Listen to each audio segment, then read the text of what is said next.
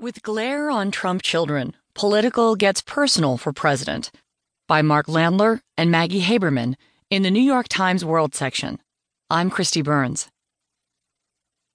In private, President Donald Trump sometimes addresses his adult children as baby, a term of endearment tinged with the New Yorker's wisecracking edge. And now that Trump's babies have been swept into the vortex of his storm tossed presidency, he is taking it personally. The fierce criticism